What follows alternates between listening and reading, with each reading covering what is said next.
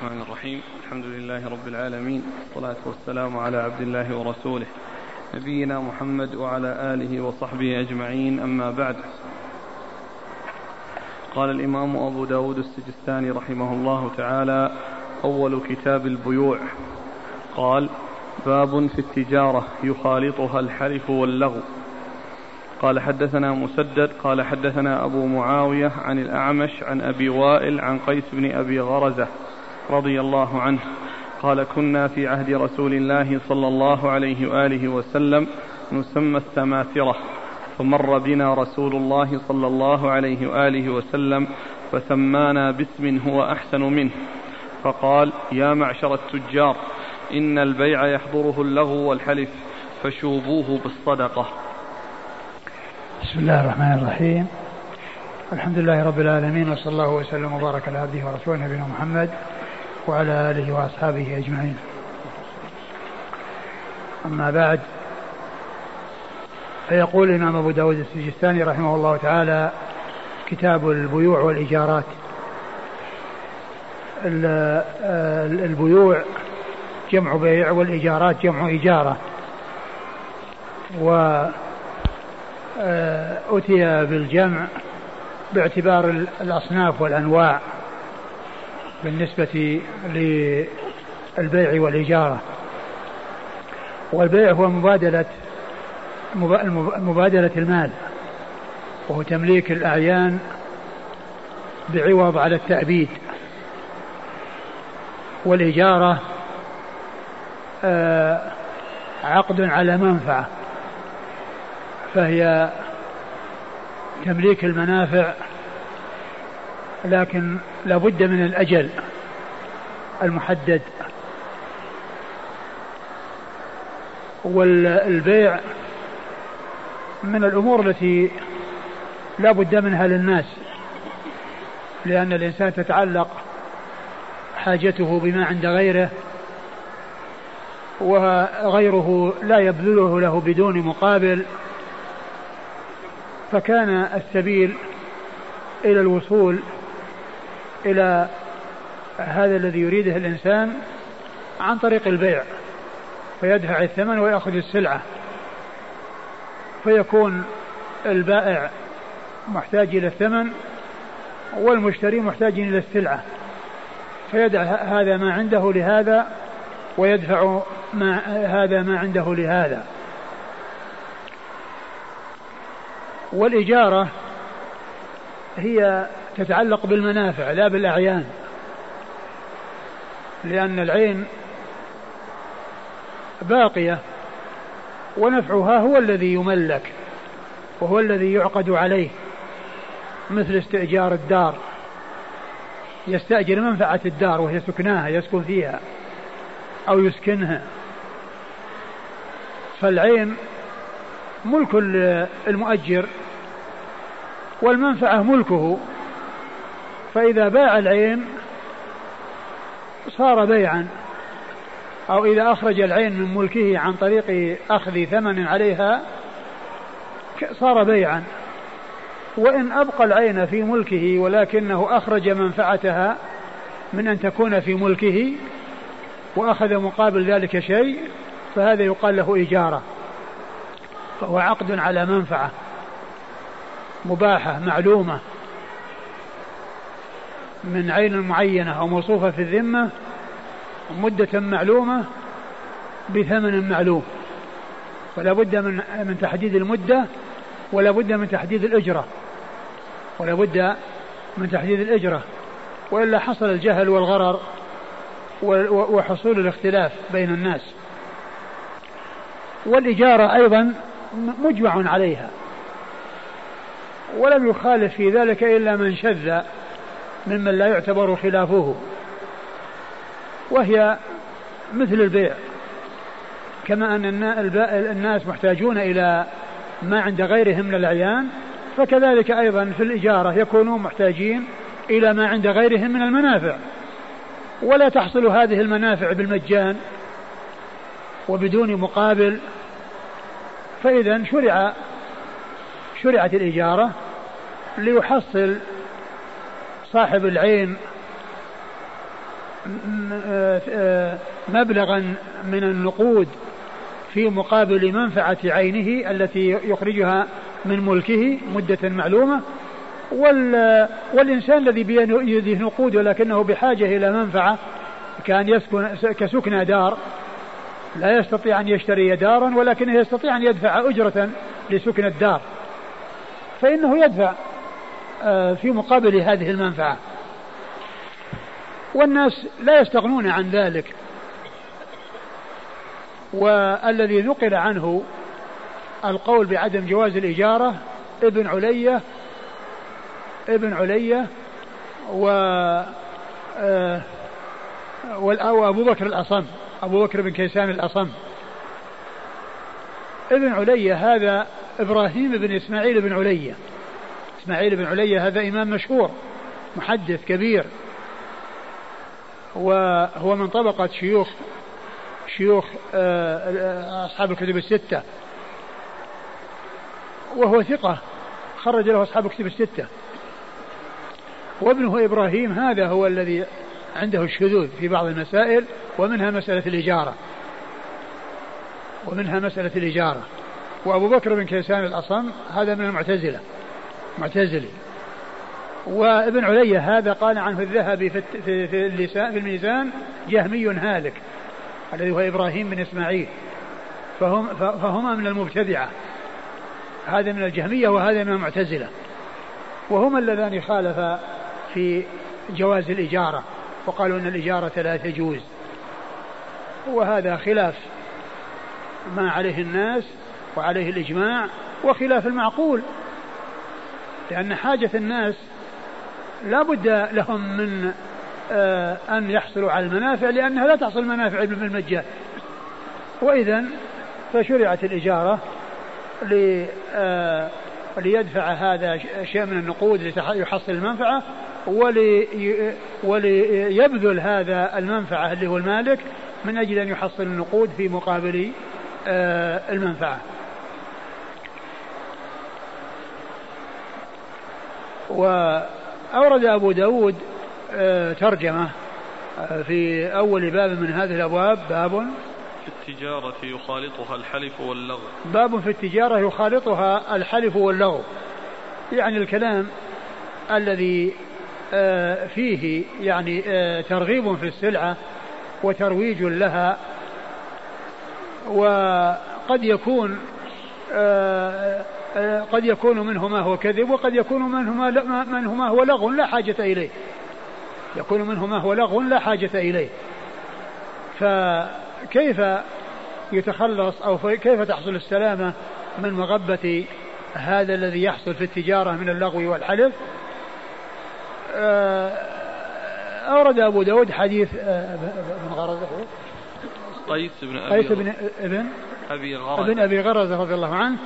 أن النبي صلى الله عليه وسلم قال أن يقول قيس كنا في عهد رسول الله صلى الله عليه وسلم نسمى السماسرة. كنا في عهد رسول الله صلى الله عليه وسلم نسمى السماسرة. يعني الذين يشتغلون في البيع والشراء يقال لهم السماسرة. وهذا يعني لفظ أعجمي. وكان العجم هم الذين اشتهروا أو غلب عليهم آه، آه، يعني آه، التجارة أو العمل. وكان يعني يقال لهم سماسرة. فقال إن النبي صلى الله عليه وسلم سمانا باسم هو أحب إلينا وأنه قال يا معشر التجار يعني فسماهم تجارا بدل السماسرة. والسمسار يطلق على من يكون واسطة في البيع بين البائع والمشتري. ويأخذ في مقابل وساطته شيئا فيقال له سمسار. يقال له سمسار لأنه متوسط بين البائع والمشتري فيأخذ مقابل يعني عمالته ومقابل وساطته يعني آه شيئا. آه والرسول صلى الله عليه وسلم قال يا معشر التجار يعني بدل السماسرة. يا معشر التجار يا معشر التجار إن البيع يحضره اللغو اللغو والحلف. أن إن إن إن إن, إن البيع يحضره اللغو والحلف. يعني يحصل فيه الحلف كون الإنسان يحلف يعني من أجل البيع والشراء يعني أن السلعة كذا ويحلف أنها كذا. إذا كان صادقا فهو غير آثم وإن كان كاذبا فهو آثم. ولا يحتاج الأمر إلى أن يحلف بل يخبر بالسلعة يعني يبين السلعة كما هي ويخبر عنها بما يعلمه فيها دون أن يحلف. ولا يجعل الله عرضة يعني ليمينه بأن يتخذها يعني وسيلة إلى أنه لا, لا يتحدث إلا حالفا. يعرض سلعته ويبين ما فيها دون أن يحلف. وإن كان الحلف بكذب فإنه يأثم على ذلك. يأثم على كذبه في حلفه إذا كان غير صادقا فيما يقول. يحضرها اللغو والحلف ف فشوبوها بالصدقة. يعني ائتوا بصدقة آه، تكثر يعني هذا الشيء الذي قد يخالط البيع. من كون الإنسان يعني يتكلم بكلام لا حاجة إليه أو يعني يحلف على السلعة. لكن إذا كان كاذبا فإن فإنه يأثم لكذبه. و وإذا تاب تاب الله عليه. ولكن الصدقة آه تكون تخفف ويكون يعني فيها سلامة من هذا اللغو الذي قد يحصل من الإنسان عند بيعه وشرائه. فيكون آه، بذلك بصدقته تكون كالكفارة أو تكون كال يعني آه، الذي مقابل أو يعني أو يخفف يعني مغبة ومضرة يعني ما يحصل من من حلف أو من كلام لا حاجة إليه في ترويج السلعة وتنفيقها. وبعض أهل العلم استدل بهذا الحديث على أن أن زكاة العروض أنها غير واجبة. أن زكاة العروض غير واجبة لأن الرسول صلى الله عليه وسلم أمر بأن يعني تشاب بالصدقة فلو كان هناك شيء في التجارة واجب لبينه الرسول صلى الله عليه وسلم. وأكثر أهل العلم على القول بوجوب الزكاة في عروض التجارة. بل إن عروض التجارة هي التي يكون فيها الغالب في حصول آه، الفوائد وكذلك أيضا تحصل الزكاة عن طريقها وبها. وقد استدل أهل العلم لذلك بالأحاديث العامة بالآيات العامة والأحاديث العامة فيما يتعلق بالزكاة. ولأن هذا هو الذي يكون فيه غالب المكاسب وغالب الأعمال أنها تكون في التجارة. فإذا لم يكن في الزكاة في التجارة زكاة معناه أن أن آه، قسم كبير مما يصرف للأغنياء للفقراء من الأغنياء فإنه آه، آه، يكون لا سبيل إلى الوصول إليه. والحالة هذه إذا قيل أنه لا زكاة. ولهذا يقول يقولون في هذه المسألة أنه اتفق عليها الأئمة الأربعة والفقهاء السبعة. الأئمة الأربعة اللي هم أبو حنيفة ومالك والشافعي وأحمد والفقهاء السبعة الذين هم فقهاء المدينة السبعة الذين يأتي ذكرهم كثيرا. يعني في آه، يعني في, آه، في, في, في عند عند ذكر الرجال وأن هذا من الفقهاء السبعة. فالفقهاء السبعة سبعة كانوا موجودين في عصر التابعين. من آه، التابعين وهم فقهاء جمعوا بين الفقه والحديث وكانوا في زمن متقارب وفي عصر واحد فقيل لهم الفقهاء السبعة. وهم عبيد الله بن عبد الله بن عتبة بن مسعود وخارجة بن زيد بن ثابت وعروة بن الزبير وخارجة بن ز... آآ آه، آه، وسعيد المسيب وأبو بكر بن عبد الرحمن بن حارث بن هشام وسليمان بن يسار و والقاسم بن محمد بن أبي بكر الصديق. هؤلاء سبعة. والسابع فيه خلاف. منهم من قال أبو بكر بن عبد الرحمن بن الحارث بن هشام ومنهم من قال أبو سلمة بن عبد الرحمن بن عوف ومنهم من قال سالم بن عبد الله بن عمر بن الخطاب. والستة متفق على عدهم في الفقهاء السبعة. الحاصل أن هذه المسألة وهي مسألة عروض التجارة أو الزكاة في عروض التجارة من المسائل التي اتفق عليها الأئمة الأربعة والفقهاء السبعة. والذي اشتهر عنه بالخلاف في ذلك يعني آه، أهل الظاهر. هم الذين قالوا الذين قالوا بأنها آه، يعني لا تجب فيها الزكاة. جماعة من أهل العلم قليلون جدا قالوا لا تجب فيها الزكاة. وبعض أهل العلم حكى الإجماع على ذلك. حكى الإجماع على ذلك. نعم. قال حدثنا مسدد مسدد بن مسرهد البصري ثقة أخرجه البخاري وأبو داود والترمذي والنسائي. عن أبي معاوية. أبي معاوية محمد بن خازم الضرير ثقة أخرجه أصحاب الكتب الستة. عن الأعمش. الأعمش سليمان بن مهران الكاهلي ثقة أخرجه أصحاب الكتب الستة. عن أبي وائل. أبي وائل شقيق بن سلمة وهو ثقة مخضرم أخرج له أصحاب الكتب الستة. عن قيس بن أبي غرزة. عن قيس بن أبي آه، خرزة وهو صحابي أخرج له أصحاب السنن. نعم. أخرج له أصحاب السنن.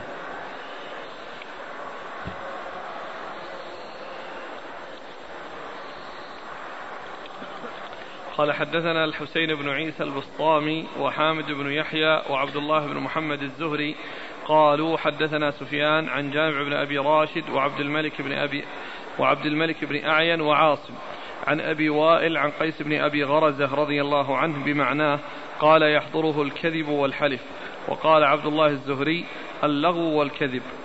ثم ورد أبو داود الحديث من طريق أخرى وفيه يحضره الحلف والكذب ويحضره اللغو والحلف. واللغو والحلف هو الذي مر في الرواية السابقة قال حدثنا الحسين بن عيسى البسطامي. الحسين بن عيسى البسطامي هو صدوق خرج البخاري ومسلم وأبو داود النسائي صدوق خرج البخاري ومسلم وأبو داود النسائي وحامد بن يحيى. وحامد بن يحيى هو ثقة خرج أبو داود. ثقة خرج أبو داود. وعبد الله بن محمد الزهري. وعبد الله بن محمد الزهري هو ثقة أخرج له. صدوق خرج مسلم وأصحاب السنن. صدوق خرج مسلم وأصحاب السنن. عن سفيان عن سفيان بن عيينة وهو ثقة أخرجه أصحاب الكتب الستة. عن جامع بن أبي راشد. جامع بن أبي راشد ثقة أخرجه أصحاب الكتب الستة. وعبد الملك بن أعين. عبد الملك بن أعين هو صدوق أخرجه أصحاب الكتب. صدوق أخرجه أصحاب الكتب الستة. وعاصم. وعاصم بن بهدلة بن أبي النجود وهو صدوق أخرج له أصحاب الكتب الستة والبخاري ومسلم أخرج له مقرونا. صدوق له أوهام. صدوق له أوهام. عن أبي وائل عن قيس بن أبي غرزة. نعم وقد مر ذكرهما. قال رحمه الله تعالى باب في استخراج المعادن. قال حدثنا عبد الله بن مسلمة القعنبي قال حدثنا عبد العزيز يعني بن محمد عن عمرو يعني بن أبي عمرو عن عكرمة عن ابن عباس رضي الله عنهما أن رجلا لزم غريما له بعشرة دنانير فقال والله لا أفارقك حتى تقضيني أو تأتيني بحميل. فتحمل بها النبي صلى الله عليه وآله وسلم فأتاه بقدر ما وعده. فقال له النبي صلى الله عليه وآله وسلم من أين أصبت هذا الذهب؟ قال من معدن. قال لا حاجة لنا فيها وليس فيها خير. فقضاها عنه رسول الله صلى الله عليه وآله وسلم. ثم ورد أبو داود هذه الترجمة وهي باب في استخراج المعادن. باب في استخراج المعادن. آه ذكر استخراج المعادن يعني في كتاب البيوع لأن المعادن إما أن تكون ذهبا وفضة وتكون هي أثمان السلع وإما أن تكون من الأشياء الأخرى فتكون من السلع تكون من السلع التي يحتاج إليها الناس. فهي آه، مصدر من المصادر التي آه، يحصل فيها الذهب والفضة وتحصل فيها بعض أنواع السلع التي هي التي هي المعادن وهي إنما تستخرج من الأرض وهي إنما تستخرج من الأرض. يعني كل أنواع المعادن إنما تستخرج من الأرض سواء كان ذهب أو فضة أو حديد أو غير ذلك. أورد أبو داود حديث ابن عباس. حديث ابن عباس أن رجلا كان آه، إيش؟ أن رجلا لزم غريما له بعشرة دنانير أن رجلا لزم غريما له بعشرة دنانير يعني معناه أنه لزمه يعني معناه أنه آآ آه، آآ آه، لم يسهل أمره ولم يتركه يعني يأتي بحقه متى شاء وإنما تابعه ولازمه يريد أن يحصل على حقه وقال إنني لا أتركك حتى تأتيني بحميل يعني غريم ضامن يضمن حقي يعني إذا لم توفني فإنه يقوم بالوفاء بدلا عنك. ف آه، النبي صلى الله عليه وسلم صار حميلا له يعني ضمن له ضمن له يعني حقه. فجاء يعني إلى صاحبه أي الدائم بقدر حقه من معدن. إيش؟ بقدر. فتحمل بها النبي صلى الله عليه وسلم فأتاه بقدر ما وعده. بقدر ما وعده يعني الذي هو يعني حقه. بقدر ما وعده من معدن من معدن. بقدر ما وعده. آه وش فقال له النبي صلى الله عليه وسلم من أين أصبت هذا الذهب؟ نعم بقدر ما وعده يعني ذهبا. فقال من أين أصبت هذا الذهب؟ قال قال من معدن. مم. قال لا حاجة لنا فيها وليس فيها خير. قال من أين أصبت هذا الذهب؟ قال من معدن. قال لا حاجة لنا فيها وليس فيها خير.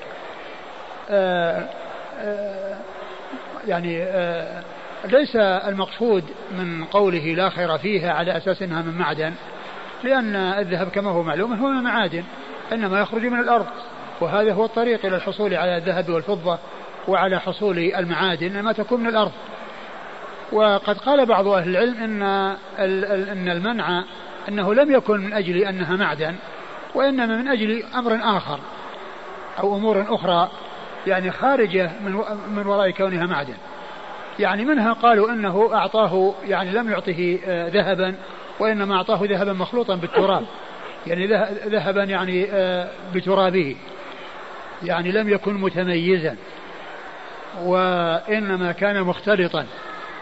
ومعلوم أنه إنما اتفق معه على دنانير والدنانير معروفة المقدار ومعلومة الحجم ومعروف ولم تكن يعني مخلوطة يعني بالتراب.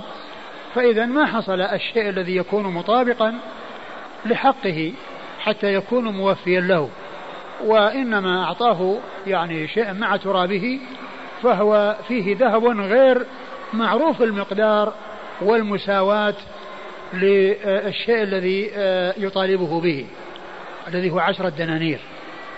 قالوا هذا هو معناه أو أنها أنه يراد به مثل هذا المعنى. وليس المقصود به أن يكون من, من معدن لأن الذهب الذهب وغيره كلها من المعادن كلها معادن في الأرض. كلها معادن أودعها الله في الأرض. وإذا فإذا المعنى على وجه آخر. وليس لكونه معدنا أو من معدن. وإنما يعني فيه شيء لم يتحقق فيه حصول المطلوب وحصول المماثلة والمساواة كالمثال الذي ذكرته وقد ذكره بعض أهل العلم. إيش؟ قال؟ أن رجلا لزم غريما له بعشرة دنانير فقال والله لا أفارقك حتى تقضيني أو تأتيني بحميل. فتحمل بها النبي صلى الله عليه وسلم فأتاه بقدر ما وعده. فقال له النبي صلى الله عليه وآله وسلم من أين أصبت هذا الذهب؟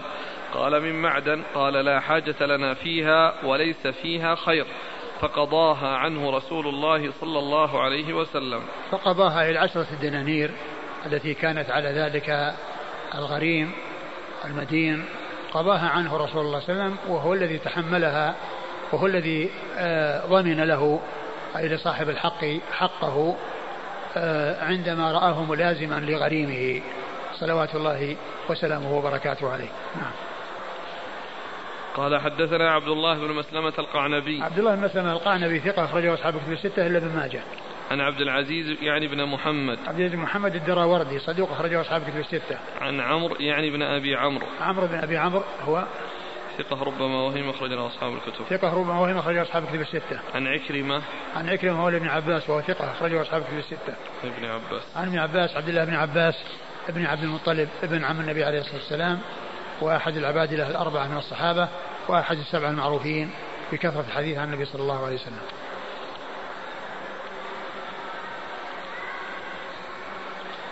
قال رحمه الله تعالى باب في اجتناب الشبهات. قال حدثنا أحمد بن يونس قال حدثنا أبو شهاب قال حدثنا ابن عون عن الشعبي قال سمعت النعمان بن بشير رضي الله عنهما ولا أسمع أحدا بعده. يقول سمعت رسول الله صلى الله عليه وآله وسلم يقول إن الحلال بين وإن الحرام بين وبينهما أمور مشتبهات وأحيانا يقول مشتبهة وسأضرب لكم في ذلك مثلا إن الله حمى حمى وإن حمى الله ما حرم وإنه من يرعى حول الحمى يوشك أن يخالطه وإنه من يخالط الريبة يوشك أن يجسر ثم ورد أبو داود آه هذه الترجمة باب في اجتناب الشبهات. باب في اجتناب الشبهات.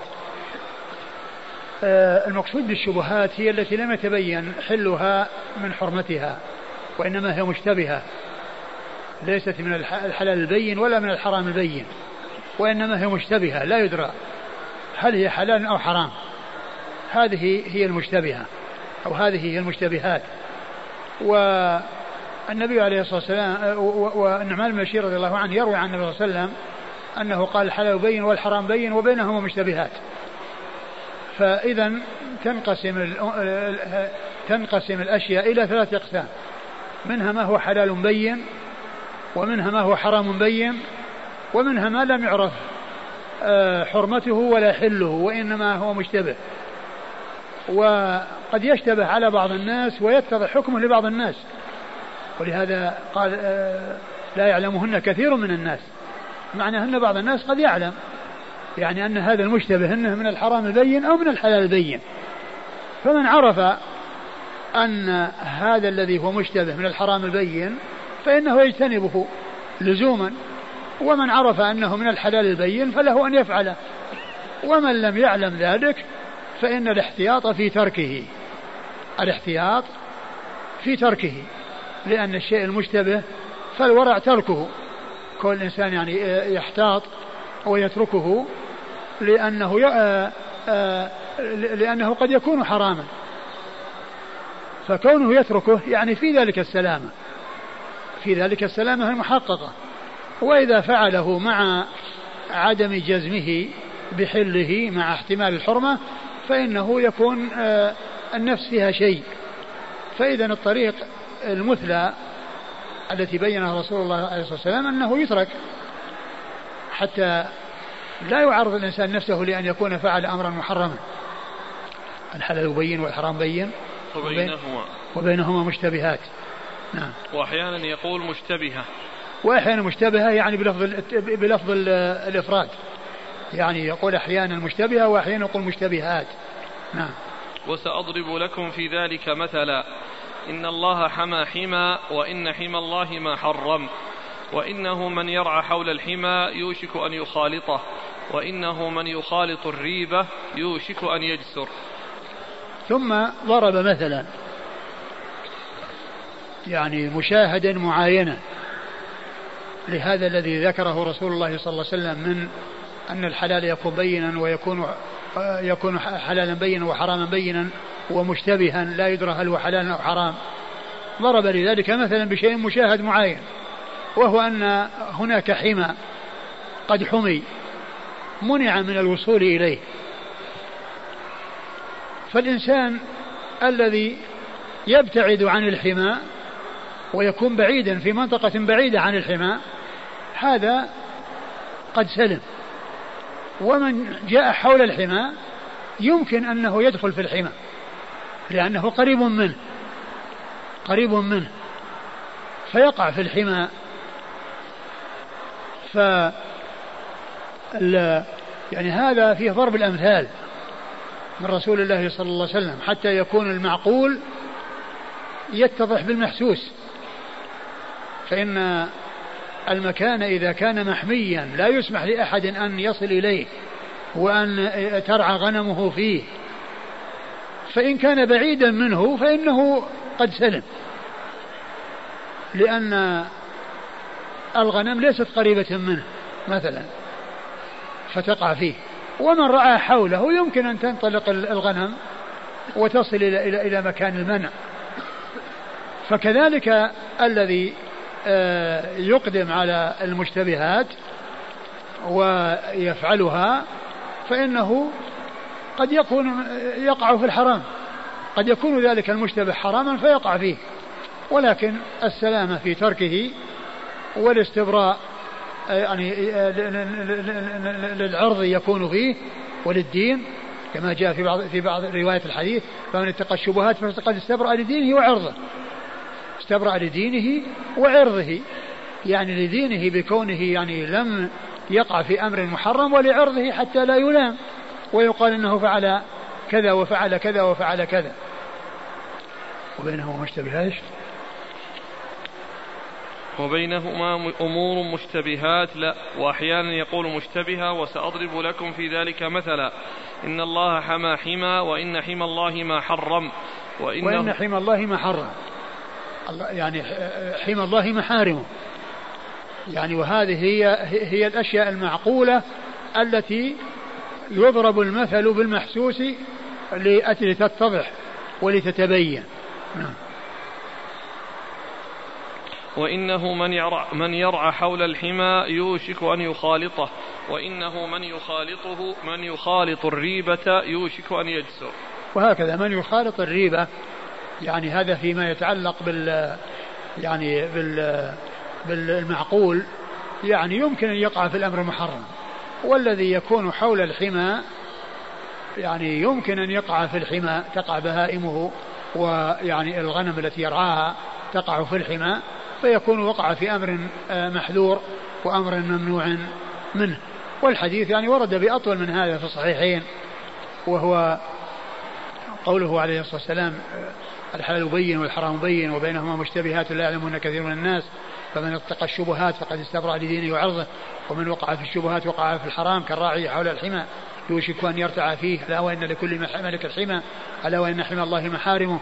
ألا وإن في الجسد مضغة. إذا صلح صلح الجسد كله. وإذا فسدت فسد الجسد كله. ألا وهي القلب. ألا وهي القلب. هذا حديث يعني آه يعني جاء في الصحيحين بألفاظ مختلفة وأورده النووي في الأربعين النووية آه آه لأنه من الأحاديث الجامعة هو من جوامع الكلم من جوامع كلمه صلى الله عليه وسلم. نعم. قال حدثنا أحمد بن يونس. أحمد بن يونس ثقة أخرجه أصحاب كتب الستة. عن أبي شهاب. عن أبي شهاب وهو عبد ربه بن نافع. عبد ربه بن نافع وهو صدوق يهم أخرجه أصحاب الكتب إلا الترمذي صدوق يهم أخرجه أصحاب الكتب الستة إلا الترمذي عن ابن عون عن ابن عون هو عبد الله بن عون ثقة أخرجه أصحاب الكتب الستة عن الشعبي عن الشعبي عامر بن شراحيل الشعبي وهو ثقة أخرجه أصحاب الكتب الستة. عن النعمان بن بشير. عن النعمان بن بشير آه، وهو صاحب رسول الله صلى الله عليه وسلم صحابي بن صحابي وحديثه أخرجه أصحاب الكتب الستة وهو من صغار الصحابة. وقد توفي رسول الله عليه الصلاة والسلام وعمره ثمان سنوات. وقد جاء عنه التصريح بالسماع من رسول الله صلى الله عليه وسلم. كما في الصحيحين سمعت رسول الله صلى الله عليه وسلم يقول الحلال بين والحرام بين. فهو عمره ثمان سنوات لما توفي رسول الله عليه الصلاة والسلام. وهذا مما يستدل به العلماء على تحمل الصغير في حال صغره وروايته في حال كبره. أنه يتحمل في حال الصغر ويروي في حال الكبر. فتكون روايته معتبرة لأن العبرة بحال الأداء. وكذلك ومثله الكافر إذا تحمل في حال كفره وأدى في حال إسلامه فإنه معتبر. فإن روايته معتبرة كونه يحكي عن شيء في حصل في حال الكفر ثم يؤديه في حال الإسلام. يؤديه في حال الإسلام. نعم. يقول الشعبي سمعت النعمان بن بشير ولا أسمع أحدا بعده. ما أدري إيش مقصود بهذه الجملة, الجملة. لا أسمع أحدا بعده. لأن آه، النعمان بن بشير رضي الله عنه توفي سنة 65 والعامر عاش إلى ما بعد المئة. يعني تجاوز المئة. فيعني آه، ما هو معناه أنه يعني ما سمع أحدا بعده لأنه يعني كما في ناس عاشوا بعد النعمان بن بشير وأدركهم الشعبي ولكن ما أدري يعني إيش المقصود بهذه العبارة ها؟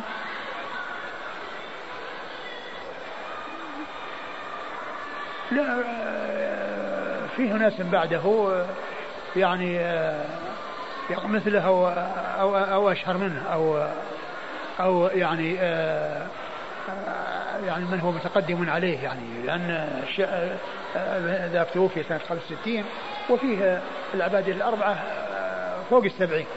العبادة الأربعة يعني كانوا فوق السبعين وعدد, وعدد كبير من الصحابة كانوا بعد ذلك. لكن ما أدري يعني إيش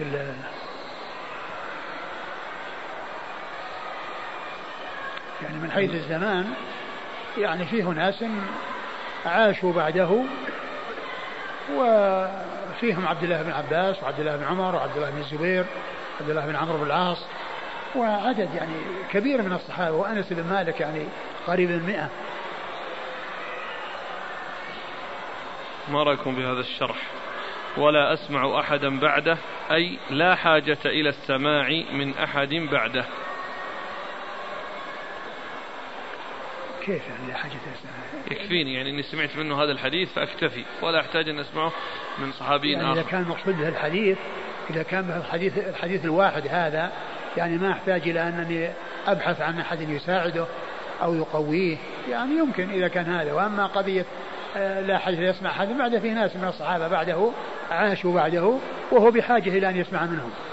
وهو بحاجة إلى أن يسمع منهم.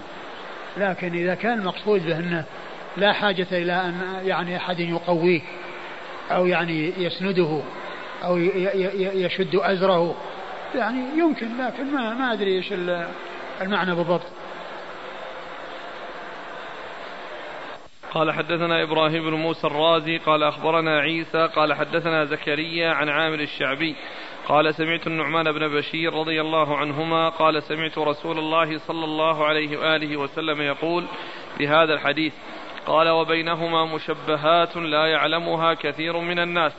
فمن اتقى الشبهات استبرأ عرضه ودينه ومن وقع في الشبهات وقع في الحرام. ثم ورد أبو داود الحديث من طريق أخرى عن نعمان بن بشير وفيه التصريح بسماعه من رسول الله صلى الله عليه وسلم. نعم يقول؟ إيش؟ يقول بهذا الحديث قال وبينهما مشبهات. يعني بدل مشتبهات وبدل مشتبهة نعم. وبينهما مشبهات لا يعلمها كثير من الناس. وهذا فيه أن بعض الناس قد يعلمها. يعني هذا المشتبه الذي لا يدرى هو من الحلال بين أو من الحرام بين يعني بعض الناس آه، يعلمه. لأن قول كثير من الناس لأنها تخفى دلالتها ولا يعني آه، يهتدي إليها كل أحد. لكن قوله لا يعلمها كثير من الناس يعني فيه دليل على أن بعض الناس يعلمها. نعم. فمن اتقى الشبهات استبرأ عرضه ودينه. فمن اتقى الشبهات يعني ترك الأمور المشتبهة استبرأ عرضه ودينه يعني سلم ويعني من أن يعني يصير في دينه شيء من من من عرض دينه لشيء من النقص بأن يفعل أمرا محرما أو يعرض نفسه بأن يعمل أمرا محرما وعرضه بأن يتكلم فيه. يعني يقال فلان فعل كذا فلان يعني ما عنده ورع. فلان يعني فعل آه، كذا. يعني هذا هو معنى العرض. استبرع دينه وعرضه. مثل ما جاء في الحديث مطل الغني ظلم يحل عرضه وعقوبته. مطل الغني ظلم يكون الإنسان يعني عنده مطلوب والحق حال ثم هو يماطل فهو ظلم لصاحب الحق. هذا المطل يحل عرضه بأن يقال يتكلم فيه يقول الله منعني حقي عمل معي كذا وكذا. هذا معنى العرض. نعم. وعقوبته حبسه إذا كان ما أمكن الأخذ منه فإنه يحبس ما دام أنه قادر وعنده السداد والوفاء ولكنه مماطل. يحل عرضه وعقوبته. عقوبته بأن يحبس أو يعني آه، آه، يؤدبه الوالي بما, بما يراه وعرضه بأن يتكلم فيه. يتكلم فيه آه، الطالب الدائن بأن يقول أنه منعني حقي وظلمني وأنه عمل كذا إلى آخره. نعم. فمن اتقى الشبهات استبرأ عرضه ودينه. نعم. ومن وقع في الشبهات وقع في الحرام. ومن وقع في الشبهات وقع في الحرام. لأن الأمر إذا كان مشتبه والأمر ليس يعني واضح أنه حلال ولا واضح أنه حرام قد يكون حرام. يمكن يكون حرام فيكون الإنسان إذا وقع فيه يؤدي الأمر إلى أن يكون الأمر محرم فيقع في الشبهات. لكن الاحتياط هو الترك. قال حدثنا إبراهيم بن موسى الرازي. إبراهيم بن موسى الرازي ثقة أخرج له أصحاب كتب الستة. عن عيسى. عيسى بن يونس بن أبي إسحاق وهو ثقة. أخرجه أصحاب كتب الستة. عن زكريا. عن زكريا بن أبي زائدة ثقة أخرجه أصحاب كتب الستة. عن الشعبي عن النعمان بن بشير. عن الشعبي عن النعمان بن بشير وقد مر ذكرهما. يقول السائل ألا يدل قوله صلى الله عليه وسلم وما وقع في الشبهات فقد وقع في الحرام على حرمة الوقوع في الشبهات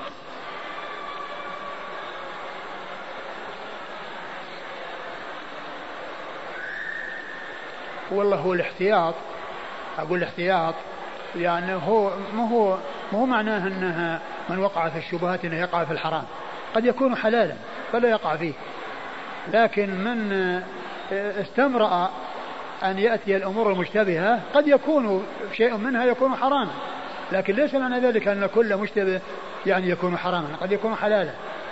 لكن من كان من شأنه عدم التورع فإنه قد يؤدي به الحال إلى أن يكون ذلك الذي وقع فيه محرما. لكن ليس معنى ذلك أن كل مشتبه أن من فعله يكون آه، وقع في حرام. لأنه قد يكون حلالا. هذا الذي فعله وهو من المشتبهات حلال في نفس الأمر. نعم. وهل يقال اللحوم المستوردة من المشتبهات؟ آه من المشتبهات إذا لم يعرف يعني آه كيفيتها. أما إذا عرف طريقة ذبحها لا يكون من المشتبهات. إذا عرف يعني طريقة ذبحها وأنها تذبح ذبحا شرعيا ويعني و أو أنه يعني جاءت من أهل كتاب ولم يكن معروف عنهم أنهم يذبحون ذبحا غير شرعي فيعني آه، آه، إذا عرف الجهة التي جاءت منها وأنهم لا يذبحون ذبحا يعني غير صحيح. ما تكون مشتبهة تكون يعني مباحة. لكن إذا جاءت في بلد ما تعرف طريقتهم فقد يكون يذبحون ذبحا شرعي أو غير شرعي. هذا اللي يكون مشتبه.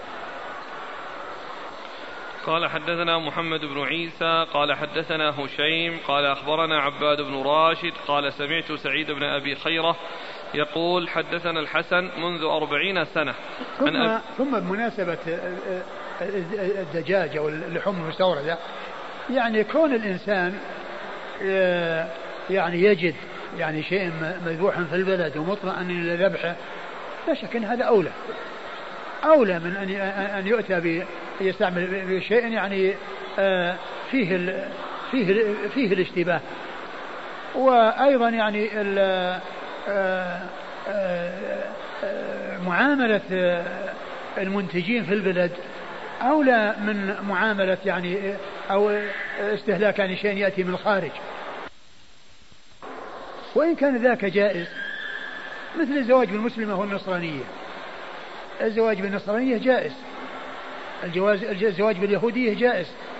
الزواج بأهل الكتاب بنساء الكتاب جائز.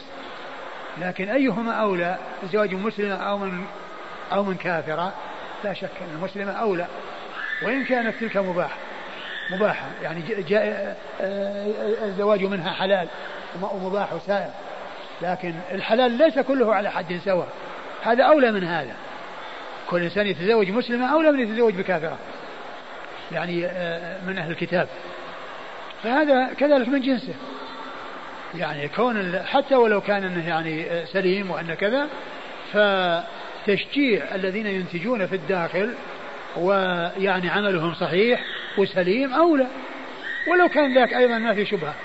نعم. قال حدثنا محمد بن عيسى قال حدثنا هشيم قال أخبرنا عباد بن راشد قال سمعت سعيد بن أبي خيرة يقول حدثنا الحسن منذ أربعين سنة عن أبي هريرة رضي الله عنه أنه قال قال النبي صلى الله عليه وآله وسلم قال حا وحدثنا وهب بن بقية قال أخبرنا خالد عن داود يعني ابن أبي هند وهذا لفظه عن سعيد بن أبي خيرة عن الحسن عن أبي هريرة رضي الله عنه أن رسول الله صلى الله عليه وآله وسلم قال ليأتين على الناس زمان لا يبقى أحد إلا أكل الربا. فإن لم يأكله أصابه من بخاره. قال ابن عيسى أصابه من غباره.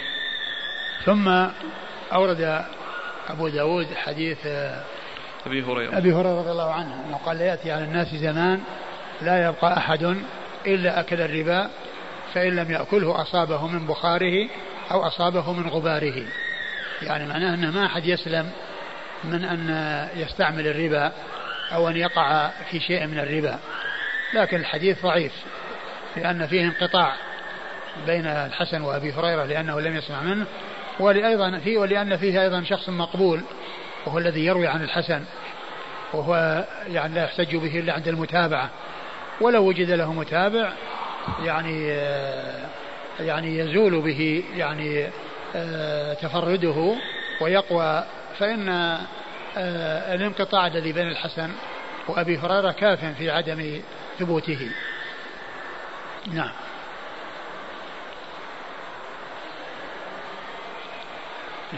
قال حدثنا محمد بن عيسى. محمد بن عيسى هو الطباع وهو ثقة أخرج حديثه آه، البخاري تعليقا وأبو داود والترمذي في الشمائل والنسائي وابن ماجه.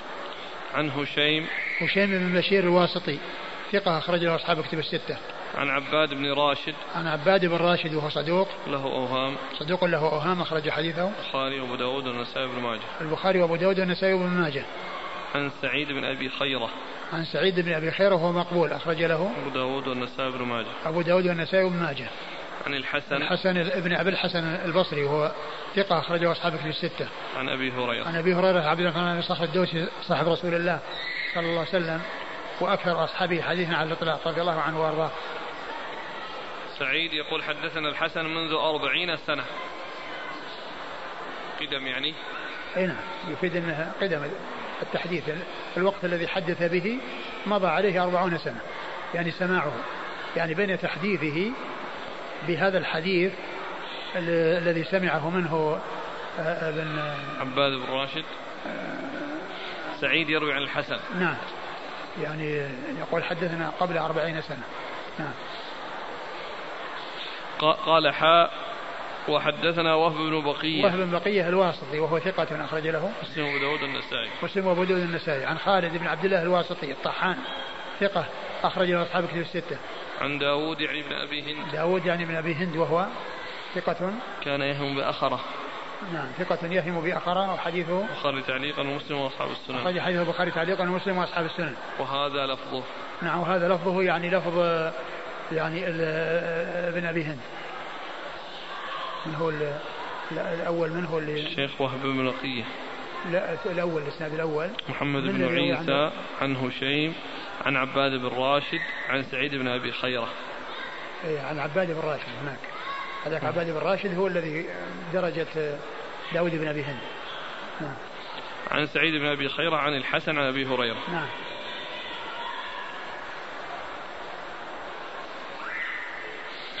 فإن قال قائل واقع الناس الآن في التعامل بالمصارف التي يعني يختلط فيها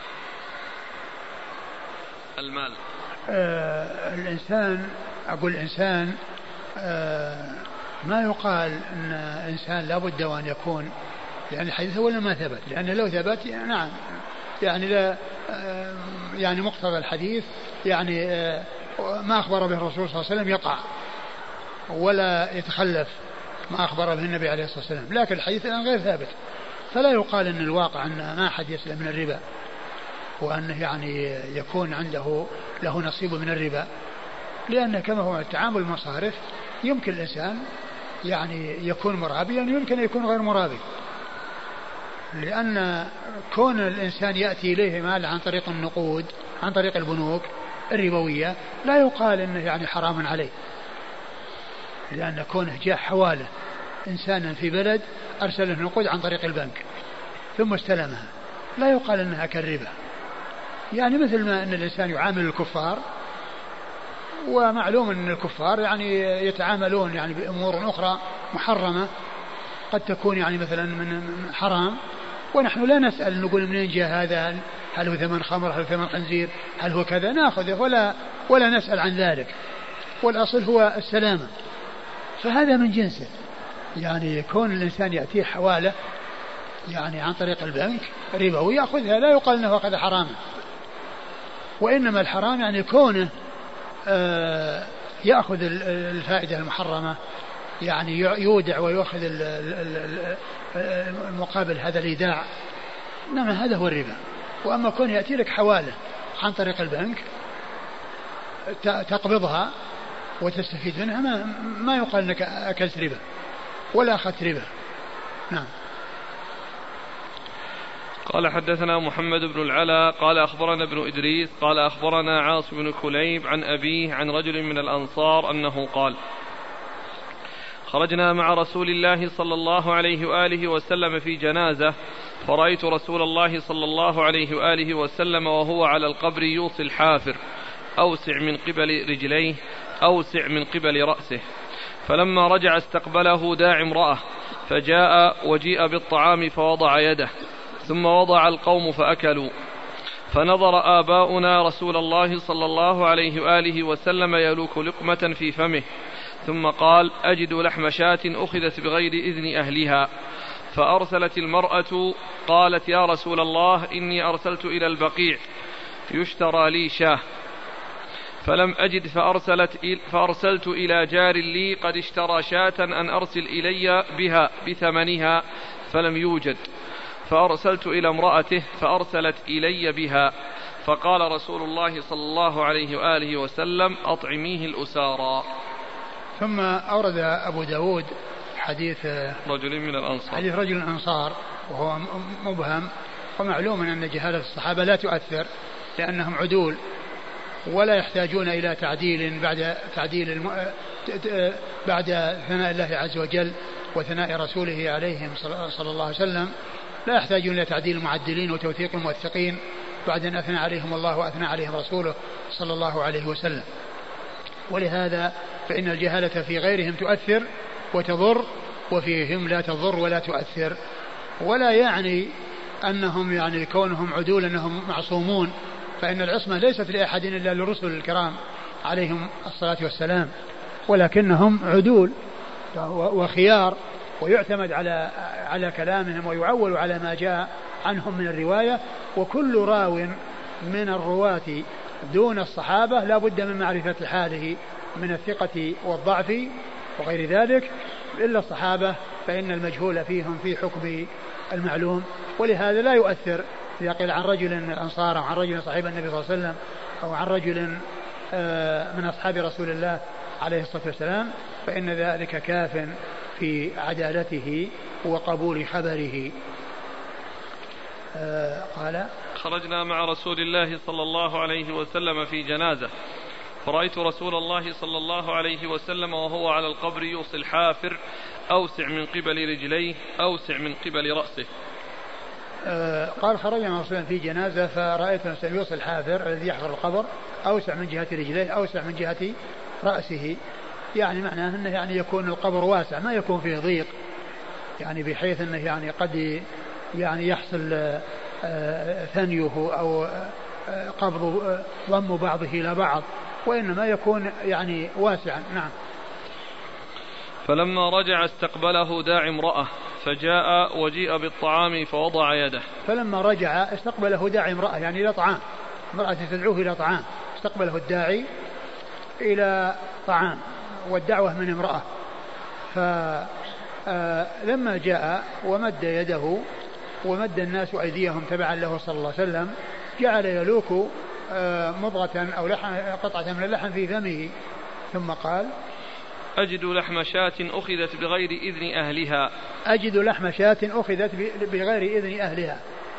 ومعلوم أن هذا يعني آه، علمه الرسول صلى الله عليه وسلم بالوحي لأنه لا يعلم الغيب. وإنما آه، يعلم من الغيوب على ما أطلعه الله عز وجل عليه. وليس كل غيب يعلمه رسول الله صلى الله عليه وسلم. الذي يعلم الغيب على الإطلاق هو الله سبحانه وتعالى. وأما رسول الله صلى الله عليه وسلم فإنه يعلم من الغيب ما أطلعه الله عليه وليس بمطلع على كل غيب لأن المطلع على كل غيب هو الله سبحانه وتعالى. ولهذا يأتي في كثير من الأحاديث عدد من الأحاديث ما يدل على أنه لا يعلم الغيب. مثل مثل قصة العقد الذي فقدته عائشة وهم كانوا في سفر وكانوا نزلوا جلسوا يعني آه، حتى الصباح في البحث عن العقد ثم نفد الماء فأنزل الله التيمم فتيمموا وصلوا ولما آه، يئسوا من الحصول على العقد وأثاروا الإبل للرحيل وإذا العقد تحت الجمل الذي تركب عليه عائشة. فلو كان النبي صلى الله عليه وسلم يعلم الغيب على الإطلاق من أول وهلة قال العقد تحت الجمل آه، أخرجوه نمشي. لكنه ما عرف ذلك حتى آه، ثار الجمل وعرف العقد الذي تحته. وكذلك عائشة رضي الله عنها لما حصل أن آه، رميت بالإفك ما كان يعلم الحقيقة وتألم وتأثر وكان يأتي وهجر عائشة وأرسلها إلى أهلها ويقول لها إن كنت ألممت بذنب فتوبي إلى الله واستغفري ولم يعلم إلا بعد أن نزلت براءتها في آيات تتلى في سورة النور. فعند ذلك عرف أنها بريئة. وإلا قبل ذلك يقول إن كنت ألممت بذنب فتوبي إلى الله واستغفري يعني ما كان يعلم. فمضي مدة طويلة وهو لا يعلم ولم يعلم إلا بعد نزول الوحي ببراءتها. لو كان يعلم الغيب بمجرد آه، مطلقا من أول ما حصل الأمر يقول لا خلاص أنا أعلم الغيب ما حصل شيء. بل آه، آه، جاء عنه عليه الصلاة والسلام أنه قال إنه على الحوض فيذاد عنه أناس فأقول أصحابي فيقال إنك لا تدري ما أحدثوا بعدك. إنك لا تدري ما أحدثوا بعدك. يعني كذلك بعد انتقاله وبعد وفاته صلى الله عليه وسلم أيضا لا لا يعلم الشيء الذي جرى من أصحابه بعده لأن الرسول صلى الله عليه وسلم قيل له إنك لا تدري ما أحدثوا بعدك. معناه أن فيهم من ارتد وهؤلاء الذين ارتدوا وهم من أصحابه قاتلهم الصديق والجيوش المظفرة التي أرسلها أبو بكر الصديق رضي الله عنه لقتال المرتدين حتى يعود الناس إلى ما كانوا عليه في زمن النبي صلى الله عليه وسلم. الحاصل أن الله تعالى يطلع نبيه على ما شاء من غيبه وليس بمطلع على كل غيب و الاطلاع على كل الغيوب إنما هو من خصائص الله سبحانه وتعالى. ولهذا أمر الله نبيه أن يقول إنه لا يعلم الغيب. قل لا أقول لكم عندي خزائن الله ولا أعلم الغيب. الله أمر نبيه يقول هذا الكلام. قل لا أقول لكم عندي خزائن الله ولا أعلم الغيب. وقال قل لا أملك لنفسي ضرا ولا نفعا إلا ما شاء الله. ولو كنت أعلم الغيب لاستكثرت من الخير وما مسني السوء. ولو كنت أعلم الغيب لاستكثرت من الخير وما مسني السوء. نعم. فقال بعد ذلك. فأرسلت المرأة قالت يا رسول الله إني أرسلت إلى البقيع يشترى لي شاة. يعني آه، الرسول صلى الله عليه وسلم قال هذا الكلام يعني آه، المرأة أخبرت بالذي حصل وهي أنها أرسلت إلى البقيع عن المكان الذي تباع فيه الغنم أو اشترى شاة فلم يعني يجد وكان جار أو أحد جيرانها يعني آه، قد اشترى شاة فأرسلت إليه تطلب منه أن يعطوها إياها بثمنها فلم يوجد صاحب الشاة الذي هو صاحب البيت فطلبت من امرأته أن تعطيها إياها فأعطته إياها بدون إذن زوجها. نعم فصارت آه، أخذت بغير إذن أهلها. ومعلوم أن أهلها صاحبها الذي هو الذي هو مالكها الذي هو صاحب البيت. نعم. ثم قال ومحل الشاهد من إيراد الحديث في يعني فيما يتعلق بالشبهات وترك الشبهات هو ما جاء فيه من تركه يعني لأكل هذه الشاة بعد أن علم أنها أخذت من يعني بغير إذن أهلها بغير إذن أهلها فالرسول يعني كان يعني ترك والصحابة تركوا. وقال أطعموه الأسارى. يعني لعل المقصود ذلك هم كفار. يعني أسارى من الكفار فيطعم لهم بدلا من كونه يتلف ولا يستفاد منه فإنه يعطى لهؤلاء. وهذا يدل على أن المال الذي يكون بيد الإنسان وهو يعني غير حلال أنه يتخلص منه بطريقة مناسبة أو بشيء مناسب.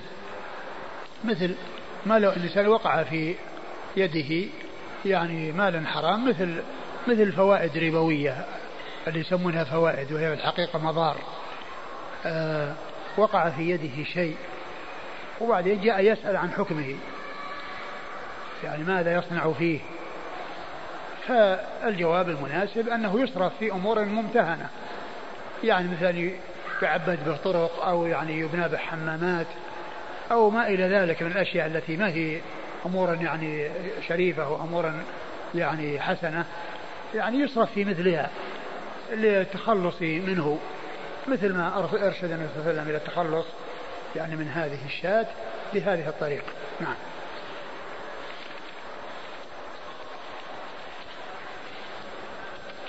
قال حدثنا محمد بن العلاء. محمد بن العلاء بن كريب أبو كريب. ثقة أخرجه أصحاب الكتب الستة. عن ابن إدريس. عن إدريس عبد الله بن إدريس. ثقة أخرجه أصحاب الكتب الستة. عن عاصم بن كليب. عن عاصم بن كليب وهو صدوق أخرج له. البخاري تعليقا ومسلم وأصحاب السنن. البخاري تعليقا ومسلم وأصحاب السنن. عن أبيه. عن أبيه وهو كذلك. صدوق أخرج البخاري تعليقا ومسلم وأصحاب السنن. البخاري في رفع في البخاري.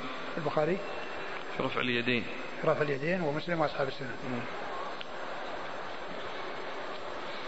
عن رجل من الأنصار. نعم. قال باب في أكل الربا وموكله. نعم. في آكل الربا. باب في آكل الربا نعم. وموكله. نعم. قال حدثنا أحمد بن يونس قال حدثنا زهير قال حدثنا سماك قال حدثنا قال حدثني عبد الرحمن بن عبد الله بن مسعود. عن أبيه رضي الله عنه أنه قال لعن رسول الله صلى الله عليه وآله وسلم آكل الربا وموكله وشاهده وكاتبه. ثم ورد أبو داود باب آكل الربا وموكله. يعني حكمه أنه ملعون على لسان رسول الله صلى الله عليه وسلم حيث جاء عنه هذا الحديث عن عبد الله مسعود لعن, لعن, لعن الله آكل الربا وموكل لعن نعم. رسول الله صلى الله عليه وسلم. نعم. لعن رسول لعن الله. رسول لعن صلى الله عليه وسلم آكل الربا وموكله وكاتبه وشاهديه آكل الربا الذي أخذ الربا. وليس وليس المقصود بذكر الأكل قصر الانتفاع على الأكل بل لو استعمله في غير الأكل يعني استعمله في لباس أو اشترى به سيارة أو اشترى به بيت أو اشترى به يعني كذا كل ذلك يعني هو يعني معناه أنه اللعن حاصل ولكنه ذكر الأكل لأنه أغلب وجوه الانتفاع. وقد جاء في القرآن إن الذين يأكلون أموال اليتامى ظلما إنما يأكلون في بطونهم نارا وسيصلون سعيرا. هو من هذا القبيل. كله يعني عبر عن الأكل وليس المقصود الاقتصار على الأكل وإنما لأن الأكل هو أعم وجوه الانتفاع أو أهم وجوه الانتفاع. فمن أجل جاء ذكره. وإلا فاستعماله في اللبس أو استعماله في أي شيء هو استعماله لحرام. آه، آكل الربا وموكله الذي دفعه لأن فيه آخذ ومعطي فآكله هو الذي أخذه وموكله هو الذي دفعه وكاتبه شاهديه الذي يكتب بين الآكل والموكل وكذلك الشهود الذين يشهدون على عقد الربا لأن هذا من التعاون على الإثم والعدوان لأن مساعدتهم والكتابة لهم والشهادة على أمر محرم من التعاون على الإثم والعدوان وكلهم ملعونون على لسان رسول الله صلوات الله وسلامه وبركاته عليه نعم قال حدثنا أحمد بن يونس عن زهير زهير بن معاوية ثقة أخرجه أصحاب الكتب الستة. عن سماك سماك بن حرب صدوق أخرجه البخاري تعليقا ومسلم وأصحاب السنة. عن عبد الرحمن بن عبد الله بن مسعود. عبد الرحمن بن عبد الله بن مسعود هو ثقة أخرجه أصحاب الكتب. أخرجه أصحاب الكتب الستة. عن أبيه. عن أبيه عبد الله بن مسعود رضي الله تعالى عنه الصحابي الجليل وحديثه أخرجه أصحاب الكتب الستة. قال باب في وضع الربا. نعم. أظن الإقامة بعدين. نعم. أخاف الإقامة تقطع علينا إيه هو في حديث واحد في الربا إيه لكنه في كلام طيب يعني والله تعالى أعلم وصلى الله وسلم وبارك على عبده ورسوله نبينا محمد وعلى آله وأصحابه أجمعين جزاكم الله خيرا وبارك الله فيكم ونفعنا الله بما قلتم عاص كليب ابن شهاب والد عاصم. أي. صدوق خرج البخاري في رفع اليدين وأصحاب السنن فقط. ما في مسلم؟ لا. آه. آه، كليب بن شهاب والد عاصم صدوق أخرجه البخاري في رفع اليدين وأصحاب السنن. ولم يخرجه مسلم. يسأل الأخ عن حديث أخرجه الإمام أحمد في مسنده. قال حدثنا يزيد بن هارون عن الحسن عن أبي كريمة. قال حدثني رجل من أهل البصرة عن قبيصة بن المخارق رضي الله عنه قال أتيت رسول الله صلى الله عليه وسلم فقال لي يا قبيصة ما جاء بك؟ قلت كبرت سني ورق عظمي فأتيتك لتعلمني لتعلمني ما ينفعني ما ينفعني الله عز وجل به. قال يا قبيصة ما مررت بحجر ولا شجر ولا مدر إلا استغفر لك إلا استغفر لك. يا قبيصة إذا صليت الفجر فقل ثلاثا سبحان الله العظيم وبحمده. تعافى من العمى والجذام والفالج. يا قبيصة قل اللهم إني أسألك مما عندك وأفض علي من فضلك وانشر علي رحمتك وأنزل علي من بركاتك. ما مدى صحة هذا الحديث؟ والله الحديث أولا لفظه فيه أقول فيه النكارة هذا اللي يتعلق أنه تعافى من العمى ومن إيش؟ يعني تعافى من العمى والجذام والفالج. أقول هذا هذا علاج سهل يعني ما في يعني ما يحتاج إلى تعب. يعني الإنسان يعني يتحول مبصر بكلمة. ثم أيضا يعني الإسناد فيه رجل مبهم. أقول فيه رجل مبهم في الإسناد. نعم. وهو وبقية الإسناد يعني قد يكون فيهم أحد يعني أيضا لا يحتج به لكن يكفي هذا الرجل المبهم. عن رجل إيش؟ عن رجل من أهل البصرة. نعم رجل من أهل البصرة. يعني هذا مبهم. فمثل هذا لا يحتج به وليس بصحيح. وبقية الرجال أيضا قد يكون فيهم أيضا آه، شيء من القدح. ويسأل عن الإسناد؟ حدثنا يزيد بن هارون. يزيد بن هارون هذا معروف ثقة مر بنا عن الحسن عن أبي كريمة. ما ما ما أعرف. قال حدثني رجل من أهل البصرة عن قبيصة بن المخارق. على كل هذا الرجل هذا كافي. إن لم يأتي له زيادة هو وحده يكفي بعدم ثبوت الحديث. ويسأل عن صحة حديث من حسن إسلام المرء تركه ما لا يعنيه. والله هذا من الأحاديث الأربعين النووية. يعني من أحاديث الأربعين النووية من أظن الحادي عشر والثاني عشر. من الأربعين حديث الذي يعلم انها انها انه صحيح نعم. السؤال الأخير. من ملك مقدارا من الذهب لم يبلغ النصاب وكذلك مقدارا من الفضة لم يبلغ النصاب. هل يضم النقدين؟ نعم يضم بعضهما إلى بعض في تكوين النصاب. جزاكم الله خيرا وبارك الله فيكم ونفعنا الله ما قلتم. بسم الله الرحمن الرحيم. الحمد لله رب العالمين والصلاة والسلام على عبد الله ورسوله نبينا محمد وعلى آله وصحبه أجمعين أما بعد. قال الإمام أبو داود السجستاني رحمه الله تعالى باب في وضع الربا. قال حدثنا مسدد قال حدثنا أبو الأحوص قال حدثنا شبيب بن ورقدة عن سليمان بن عمرو عن أبيه رضي الله عنه أنه قال سمعت رسول الله صلى الله عليه وآله وسلم في حجة الوداع يقول ألا إن كل ربا من ربا الجاهلية موضوع. لكم رؤوس أموالكم لا تظلمون ولا تظلمون. ألا وإن كل دم من دم الجاهلية موضوع. وأول دم أضع منها دم الحارث بن عبد المطلب. كان مسترضعا في بني ليث فقتلته هذيل. قال اللهم هل بلغت؟ قالوا نعم ثلاث مرات. قال اللهم اشهد ثلاث مرات. بسم الله الرحمن الرحيم. الحمد لله رب العالمين. وصلى الله وسلم وبارك على عبده ورسوله نبينا محمد وعلى آله وأصحابه أجمعين. أما بعد فيقول الإمام أبو داود السجستاني رحمه الله تعالى باب في وضع الربا أي إبطال الربا الذي حصل في الجاهلية وأدرك وأدركه الإسلام.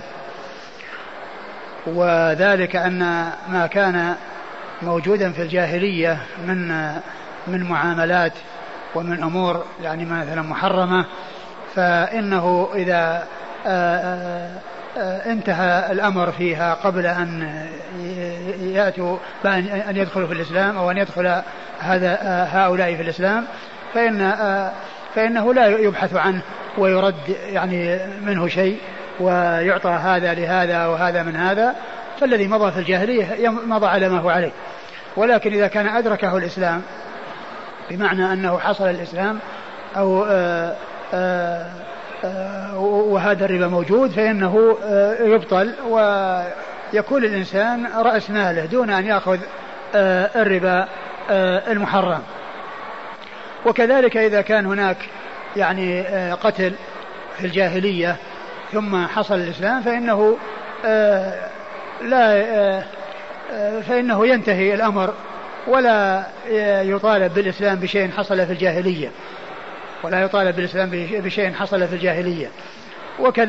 وكذلك إذا كان هناك أمور أمور أخرى لا يبحث عنها لكن إذا عرف أن هناك شيء لا يقره الإسلام وهو محرم في الإسلام مما كان موجودا في الجاهلية مثل نكاح أكثر من أربع أو يعني نكاح أختين أو ما إلى ذلك فإن هذا لا يقره الإسلام ولا يبقى في الإسلام والشيء الذي مضى في الجاهلية وانتهى في الجاهلية فإنه لا. لا علاقة للناس به ولكن الذي أدركه الإسلام هو الذي آه هو الذي آه آه لا يقر منه ما كان محرما وما كان غير محرم أو مما جاء الإسلام فأقره فإن هذا يكون ثابتا بحكم الإسلام ومعتبرا بحكم الإسلام من المعاملات التي كانوا يتعاملونها. لأنهم كانوا يتعاملون بالمعاملات منها ما جاء الإسلام في بيان تحريمه ومنها ما جاء في بيان حله وكونه سائغا وجائزا. مثل اعتبار الولي في النكاح فإن هذا مما كان في الجاهلية والإسلام أقر ذلك. وكما كما جاء ذلك عن عائشة في الصحيح. ومثل المضاربة كانت معمولا بها في الجاهلية وجاء الإسلام وأقرها. الحاصل أن ما كان من الأمور التي جاء بها الإسلام وهي محرمة في الإسلام وكان الجاهلية تعاملوا بها وانتهى أمرها قبل أن يسلموا فإنه لا يبحث فيها ولا ولا يبطل شيء منها بمعنى أن هذا لازم أن يعطي هذا وهذا لازم يعطي هذا لا. وإنما الشيء الذي أدركه الإسلام هو الذي يمنع منه المحرم ويأخذ الإنسان رأس ماله دون أن يأخذ المحرم الذي هو الربا. قد أورد أبو داود رحمه الله حديث عمرو بن عمرو عمرو بن الأحوص. عمرو بن الأحوص رضي الله عنه أن النبي صلى الله عليه وسلم قال في حجة الوداع أن ربا الجاهلية موضوع. يعني أنه ملغى ومبطل وأن للناس رؤوس أموالهم. إذا كان الإسلام أدرك يعني هذا الذي تعاملوا به فإن للناس رؤوس أموالهم ويترك الربا. وإن كان التعامل أو المعاملة الربوية انتهت في الجاهلية وهذا أخذ الربا في الجاهلية فإنه لا يطلب منه أن يعيد الشيء الذي أخذه في الجاهلية لأن الإسلام يجب ما قبله والتوبة تجب ما قبلها والإسلام يهدم ما كان قبله ولكن الذي أدركه الإسلام هو الذي يقر ما كان مشروعا ومباحا ويمنع ويلغى ما كان محرما وغير سائغ في هذه الشريعة. وكذلك القتل يعني الذي حصل بينهم في الجاهلية فإنه لا يطالب به في الإسلام قال وأول يعني دم هو دم الحارث بن عبد المطلب وهذا عند عند أبي داود وعند غيره دم ربيعة بن الحارث بن عبد المطلب وأنه كان مسترضعا في في في بني إيش؟ مسترضعا في بني ليث. في بني ليث فقتلته هذيل. نعم. ثم إنه صلى الله عليه وسلم قال ألا هل بلغت؟ وكررها ثلاثا ثم قال اللهم اشهد وكررها ثلاثا. وقد جاء يعني ذلك في حديث جابر رضي الله عنه في حجة الوداع. يعني إبطال الربا وكذلك إبطال يعني الأشياء التي كانت في الجاهلية. نعم. قال حدثنا مسدد. مسدد بن مسرهد البصري ثقة أخرجه البخاري وأبو داود والترمذي والنسائي. عن أبي الأحوص. عن أبي الأحوص سلام بن سليم الحنفي وهو ثقة أخرج له أصحاب كتب الستة. عن شبيب بن غرقدة. عن شبيب بن غرقدة وهو ثقة أخرجه أصحاب كتب الستة. عن سليمان بن عمرو. عن سليمان بن عمرو وهو مقبول أخرجه أصحاب السنن. وهو مقبول أخرج له أصحاب السنن. عن أبيه رضي الله عنه وهو صحابي أخرج له أصحاب السنن. والحديث وإن كان في إسناده مقبول إلا أنه جاء له شاهد يعني صحيح يعني آآ آآ ثبت عن رسول الله صلى الله عليه وسلم. نعم. يقول السائل لو أن رجلا قتل آخر في الجاهلية ثم أسلم هل يقام عليه الحد في الإسلام؟ لا. كما قلنا الشيء الذي حصل في الجاهلية انتهى. الإسلام يعني يهدم ما كان قبله. ومن سرق أشياء في الجاهلية ثم أسلم. هل يجب عليه أن يردها؟ لا ما يجب عليه أن يردها ما المراد بالجاهلية؟ هل هو الزمن الجاهلية الذي قبل الإسلام.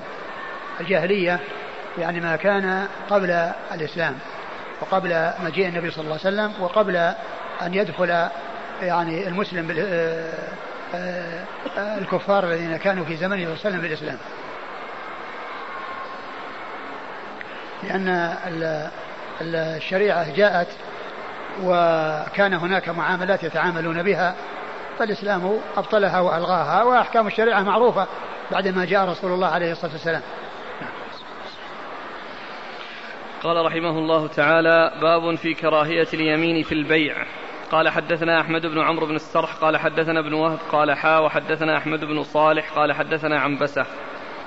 عن يونس عن ابن شهاب أنه قال قال لي ابن المسيب إن أبا هريرة رضي الله عنه قال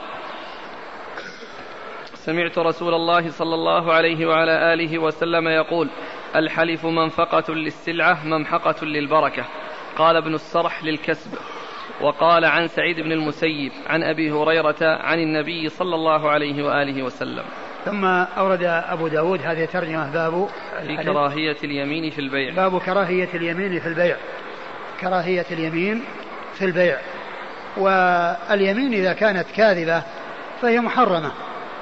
وإذا كانت غير كاذبة فالذي ينبغي هو تركها. والإنسان آه، يخبر بالشيء دون أن يحلف.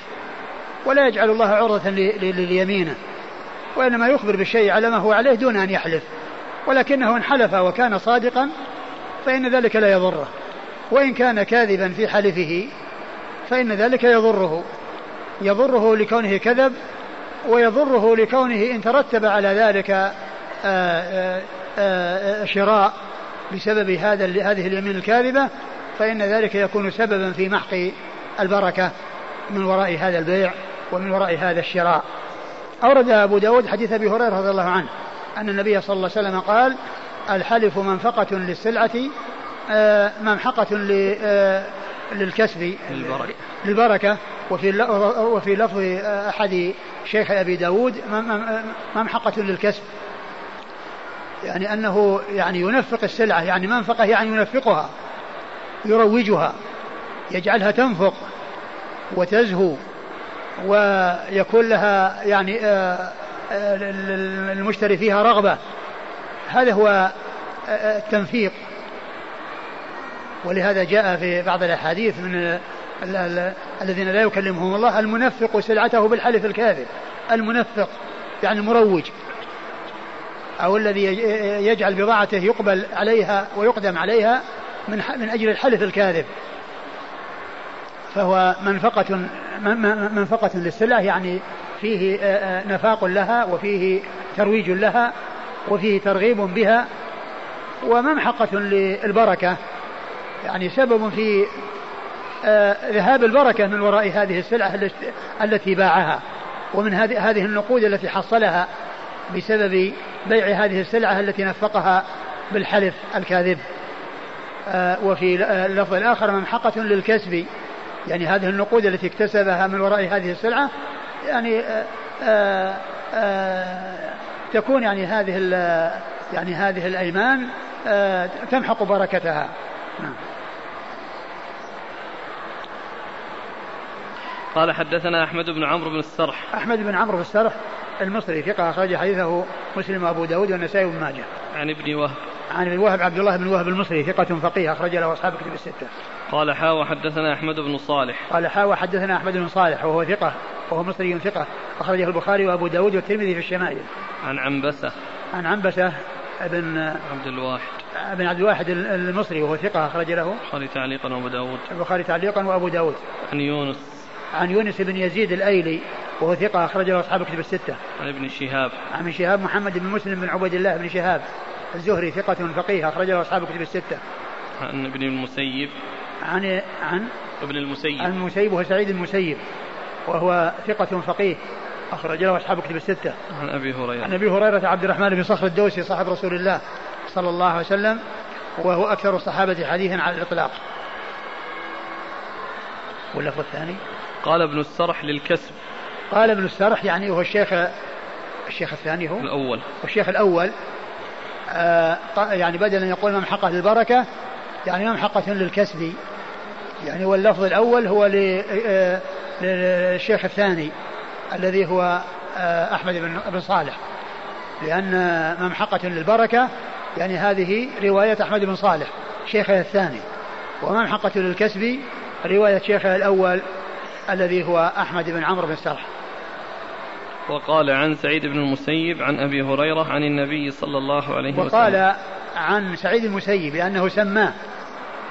واللفظ الأول أو السياق الأول هو على سياق آآ آآ سياق أحمد بن صالح. ما ما سماه وإنما نسبه فقال ابن المسيب. نعم.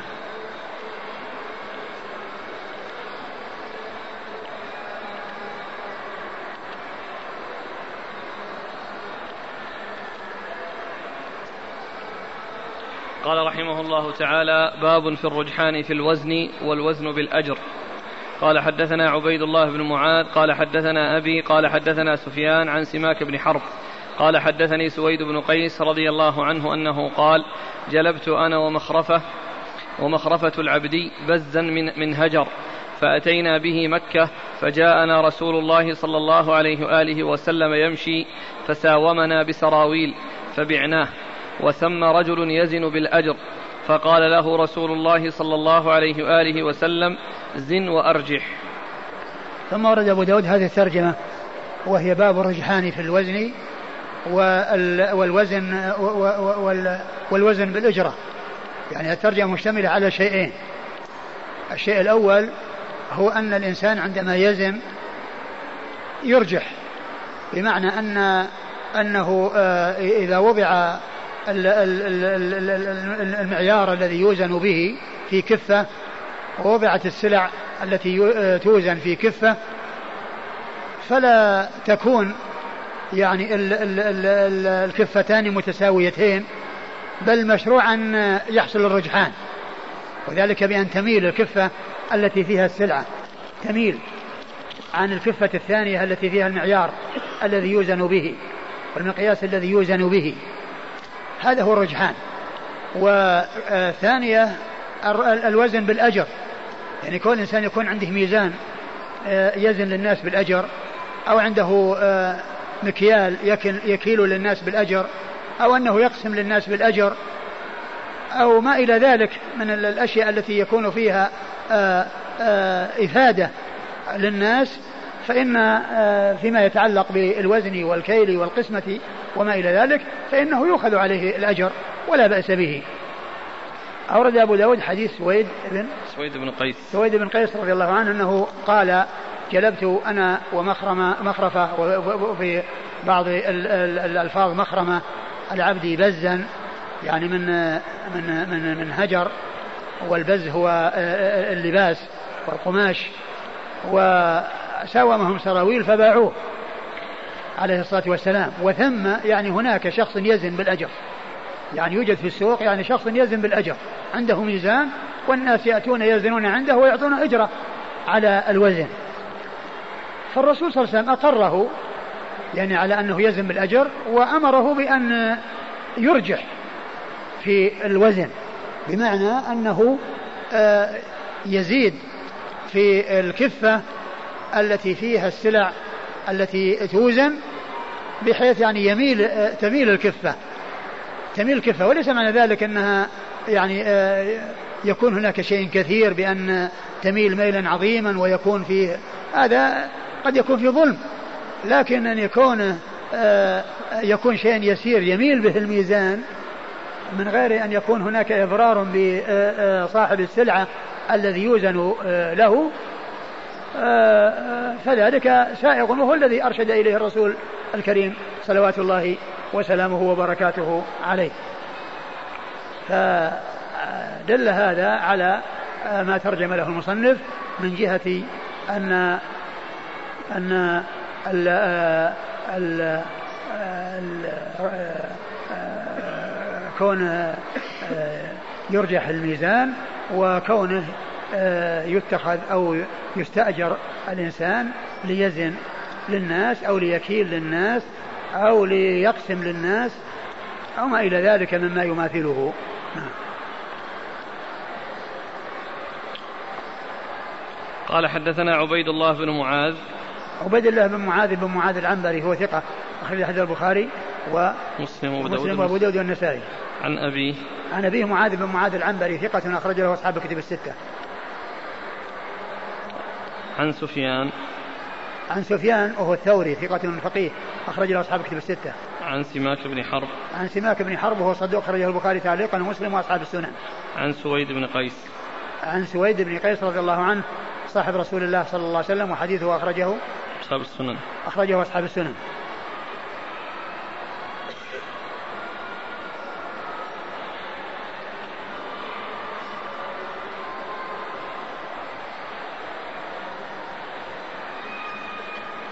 وثم رجل يزن بالأجر.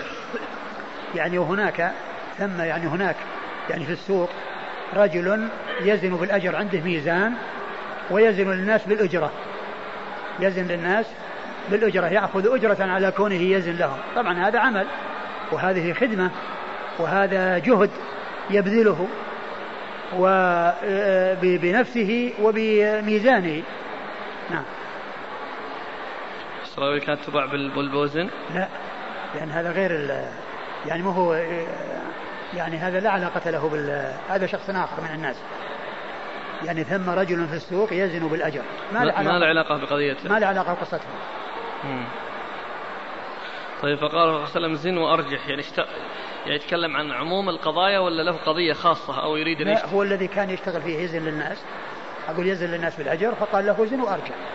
يعني زن يعني آه هذا فيه إشارة إلى أن عمله يعني صحيح وكونه يزن بالأجر يعني أقره عليه الرسول صلى الله عليه وسلم وكونه أيضا أرشده إلى أن يرجح الكفة كفة الميزان التي تكون فيها السلعة.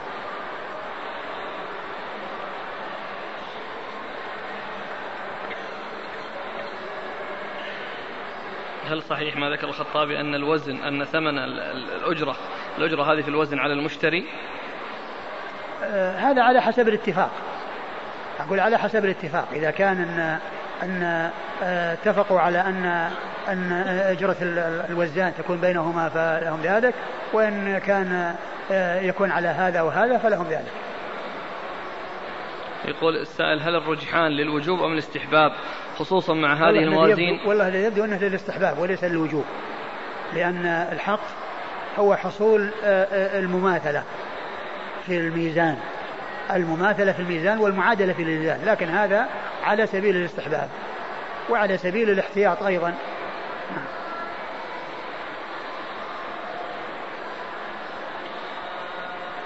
لكن الرجحان كما هو معلوم رجحان يسير وليس له أن آه، يضع فيه شيء حتى يعني يثبت على الأرض لثقله. وإنما تميل الكفة. بدل ما تكون متعادلة يعني ما ما آه، آه، تنزل هذه عن هذه تميل. نعم. الآن قد اللي يعمل هذا الوزن ليس هو صاحب السلعة كما موجود الآن يعني عامل. فيصير كأنه كل يعني كل كل أخرج كل شخص يزن كل شخص يزن يجب عليه أنه يعني يرجع سواء كان هو بائع السلعة أو أن الذي آه، يزن هو عامل آه، عامل عند صاحب السلعة أو كان آه، شخصا عنده ميزان ويزن للناس بالأجر فإن الكل مأمورين بأن يرجحوا الميزان.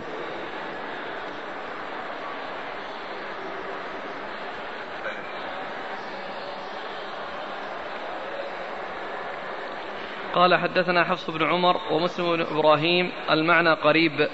قال حدثنا شعبة عن سماك بن حرب عن أبي صفوان بن عميرة.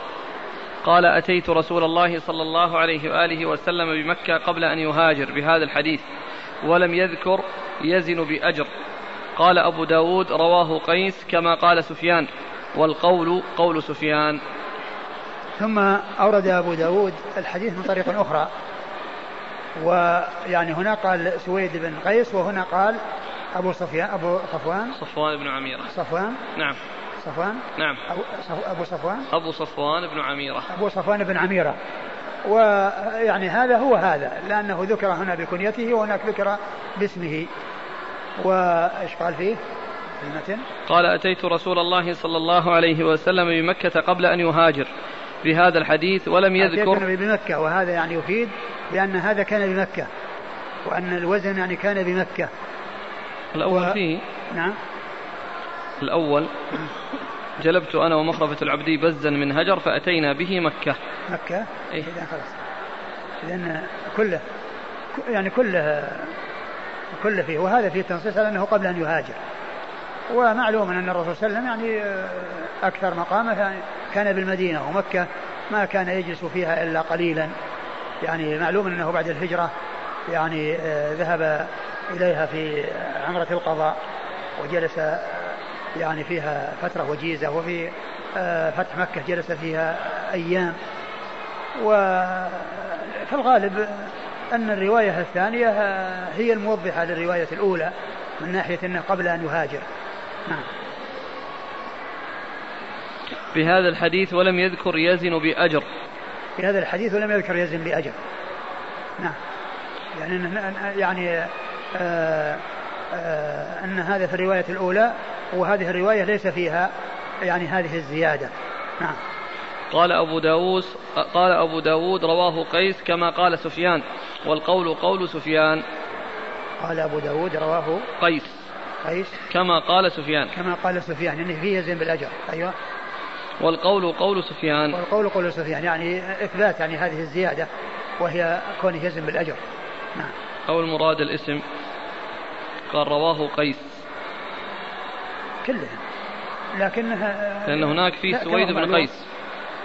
الأول اللي رواه سفيان آه. قال في سويد بن قيس. أما هذا الثاني اللي يرويه شعبة عن سماك قال عن أبي صفوان بن عميرة. لما ذكر قيس؟ طيب في الأول إيش قال؟ قال إيش قال أبو داود. قال أبو داود رواه قيس. كما قال سفيان. الإسناد وش الأول. الأول. عن عبيد الله بن معاذ عن أبيه عن سفيان عن سماك بن حرب. قال حدثني سويد بن قيس. إيش قال؟ بس. قال جلبت أنا ومخرفة العبد بزا من هجر. فأتينا به مكة فجاءنا رسول الله صلى الله عليه وسلم يمشي فساومنا بسراويل فبعناه. وثم رجل ما هو في سماك من يروي عنه سفيان؟ هناك في الأول سفيان. نعم. وهنا في الثاني شعبة. أي نعم. لكن هناك ذكر قيس. سويد بن قيس. سويد بن قيس. وهنا عن أبي صفوان بن عميرة.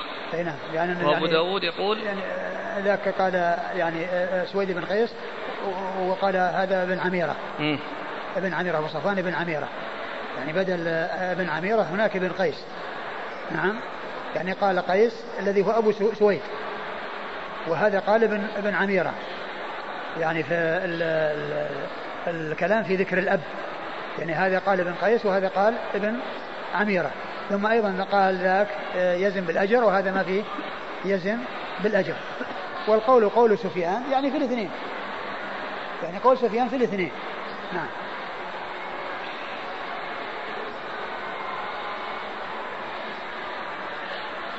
والقول قول سفيان في الاثنين.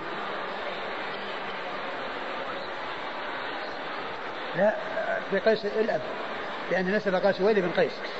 وفي الثاني قال آه، آه، أبو ص... آه، أي أبو صفوان بن عميرة. أه؟ أبو صفوان أبو صفوان. بن عميرة. يعني إن, إن ذكر الأب يختلف في الإسنادين. هناك يعني قال في الأول ذكر اسمه واسم أبيه وأنه قيس. وفي الثاني ذكر كنيته ولم يذكر اسمه أبو صفوان. ولكنه سمى أباه يعني عميرة. فيكون يعني الفرق في, في ذكر الأب. اختلفوا في ذكر الأب. هذا قال قيس وهذا قال ابن عميرة. نعم. يقول عند ابن العبد العبارة أخطأ شعبة في في إسناد هذا الحديث. وقال قيس كما قال سفيان. أخطأ قال إيه أخطأ شعبة في إسناد هذا الحديث. وقال قيس كما قال سفيان. هذا ما ما ما يعني أقول ما فيه يعني ما هو واضح لأن الخطأ في ذكر الاسم الأب. وأما كونه قال قيس يعني اتفقوا.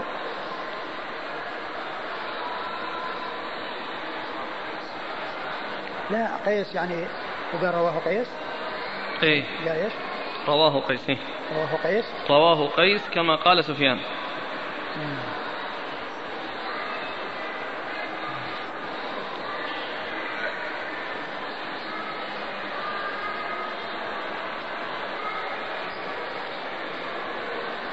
ما ادري الله كان فيها ابن قيس.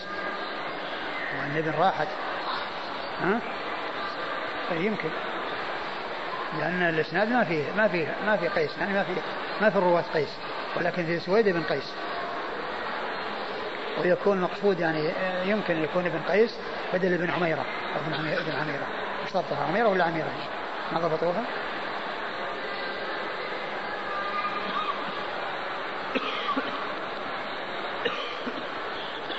أي يقول وقال البيهقي في السنن الكبرى بعدما ذكر حديث سفيان وكذا رواه قيس بن الربيع. قيس بن الربيع؟ إي. آه. عن سماك. إيه؟ وخالفهما شعبة. قيس بن الربيع. إيه؟ يعني قال مثل ما قال سفيان. سفيان. إيش يقول؟ قال أبو داود وقال قيس. وقال أبو داود رواه قيس.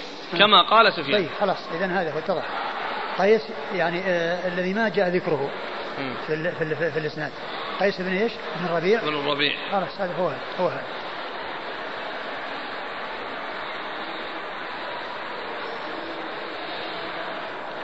رواه قيس أي بن الربيع كما قال سفيان في روايته عن سماك. وخلفهما شعبة فقال أبو صفان بن